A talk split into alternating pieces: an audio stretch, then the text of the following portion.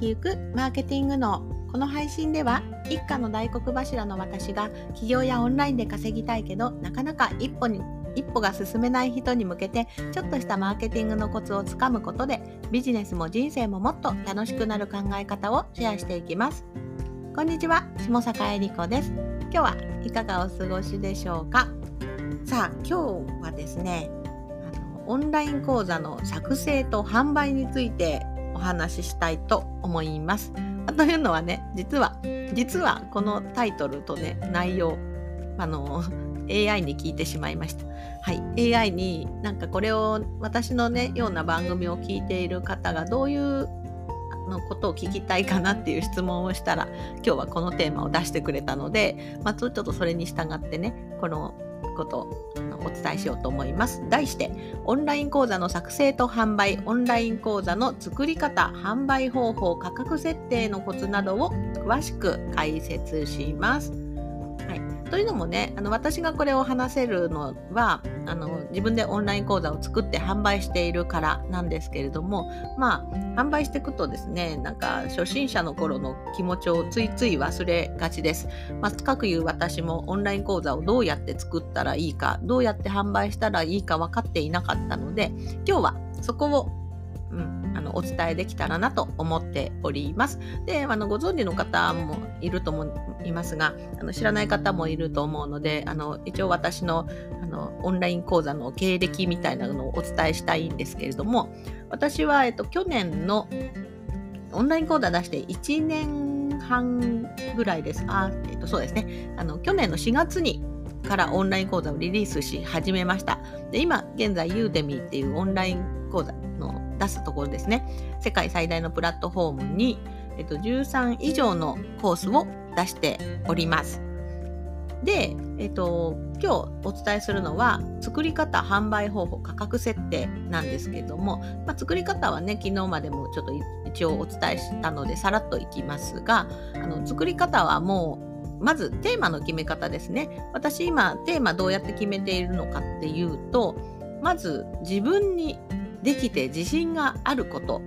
っていうのが一つですね。まあ、そうじゃないとなかなか作りづらいしあの人気だからってね自分が知らない知識っていう風になると結構大変になっちゃうんですね。なのでもしあのあなたがこれから作るとしたら、まあ、一番ねあの人にうんどうでしょうね質問とかされたらそれについて、うん、ずっと自分の内側から出る情報があるよっていう感じですねそういうあのテーマがあれば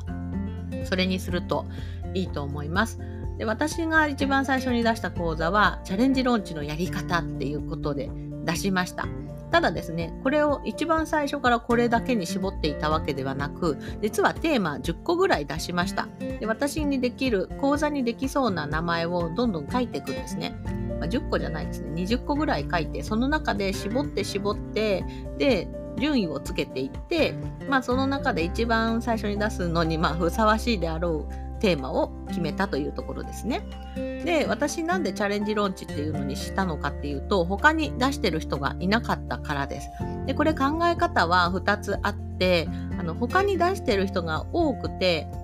多いから出すっていうのが一つですね。要するにそれは需要があるっていうのを意味しているので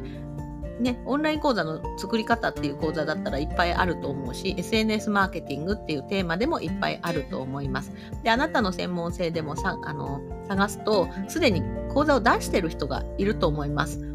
なので、出してる人がいるから同じテーマで出すっていうのも一つですね。で、もう一つはですね、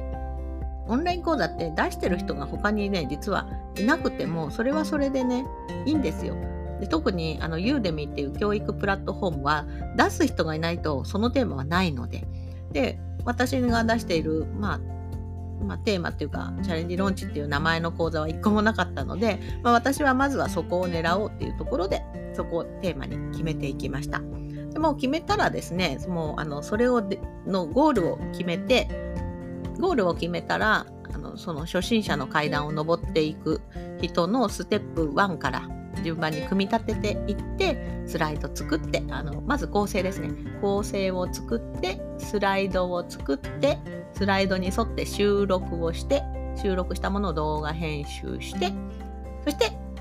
うんと、すると形になります。はい。まあ、ここまでがね、ちょっとさっと作り方っていうところですね。まあ、今さらっと話しましたけど、最初だと、私は最初の講座1ヶ月ぐらいかかったかな。1ヶ月ぐらい、やっぱりね、最初だとやり方が分かってなかったり、流れが分かってなかったりするので、1ヶ月ぐらいかかりました。で、いざ、じゃあオンライン講座ができたよって言ったら、今度は販売はどうするのか、販売方法ですね。で、一つは私のように他者が集まるプラットフォームに載せさせてもらうっていうのが一つだと思います。で、これのメリットはですね、他の人もその何か学ぼうっていうふうに集まってくる場所に載せさせていただけるのであの知らない人に見つけてもらいやすいっていうのが一つあります。でもう一つのやり方はですね自社サイトで自分で売るという方法ですね。自社サイトで自分で売る。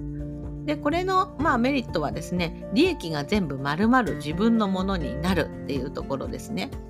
でもその代わりデメリットとしては自分が販売しないと誰も売ってくれないというところです。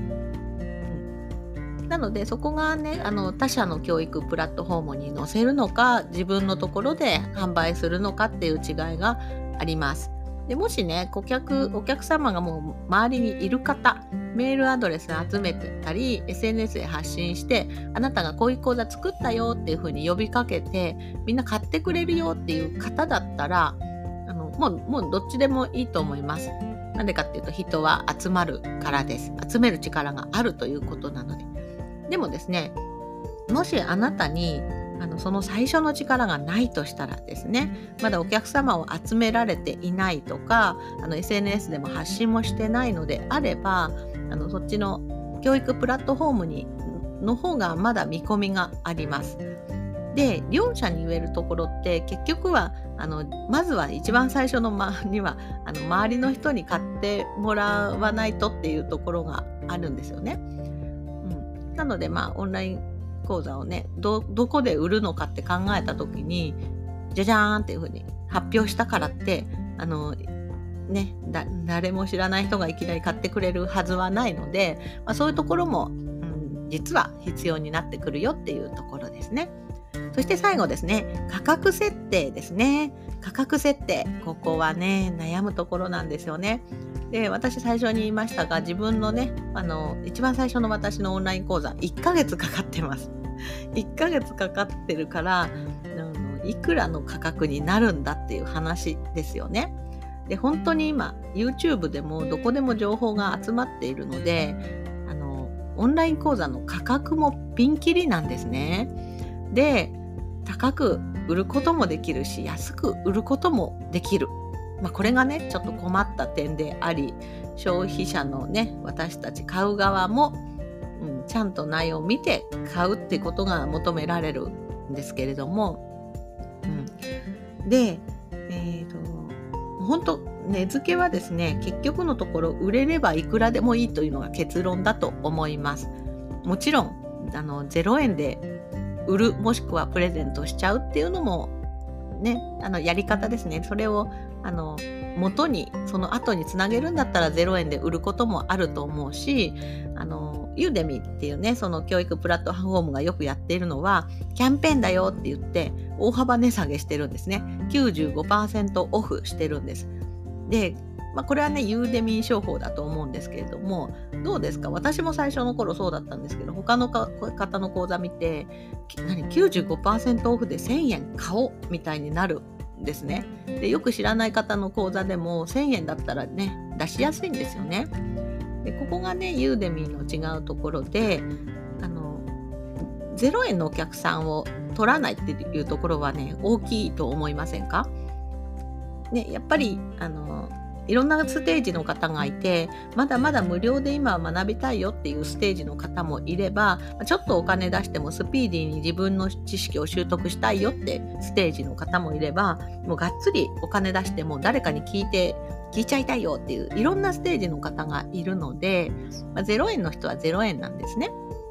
なのでユーデミでやっているのはもうあの有料のお客さんだけ集めるっていうところができるんです。あれ実はねユーデミ無料でも配ることはできるんですけどね。で、まあ、というわけで価格をいくらで設定するのかっていうところは、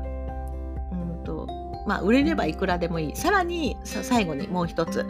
えっと、価格はですねやっぱり適正価格まあしっかりと私は2万7800円で出してますけれどもあのそういうふうにそこで2万7800円で出してて例えば自社サイトではねなんかどうでしょうね5000円とか1000円とかそうするとなんか両両者になんか不一致が生まれてしまうんですね。こっちではめっちゃ高いのにこっちではめっちゃ安いみたいなことをするとお客さんが混乱してしまって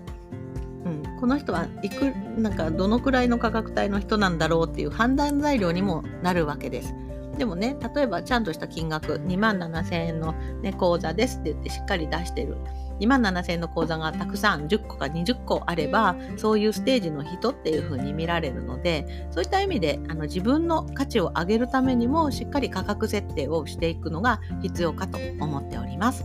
はい、今日ちょっと長くなりましたがまとめます。オンライン講座の作成と販売についてです。またあの作り方、販売方法、価格設定のコツを詳しくお話しさせていただきました。あのまあ、あの実際にねちゃんと作っていきたい方は今日の説明だけだとめっちゃ足りないと思うのであの、まあ、もしよかったら私のサイトの方でオンライン講座のあの作成の方法なんてものも出しておりますのであの気になる方は是非チェックしてみていただければと思っております。それでは今日もお聴きいただいてありがとうございます。また明日も配信していきますので、気に入っていただいたらフォローしていただけると嬉しいです。それではまた。バイバーイ。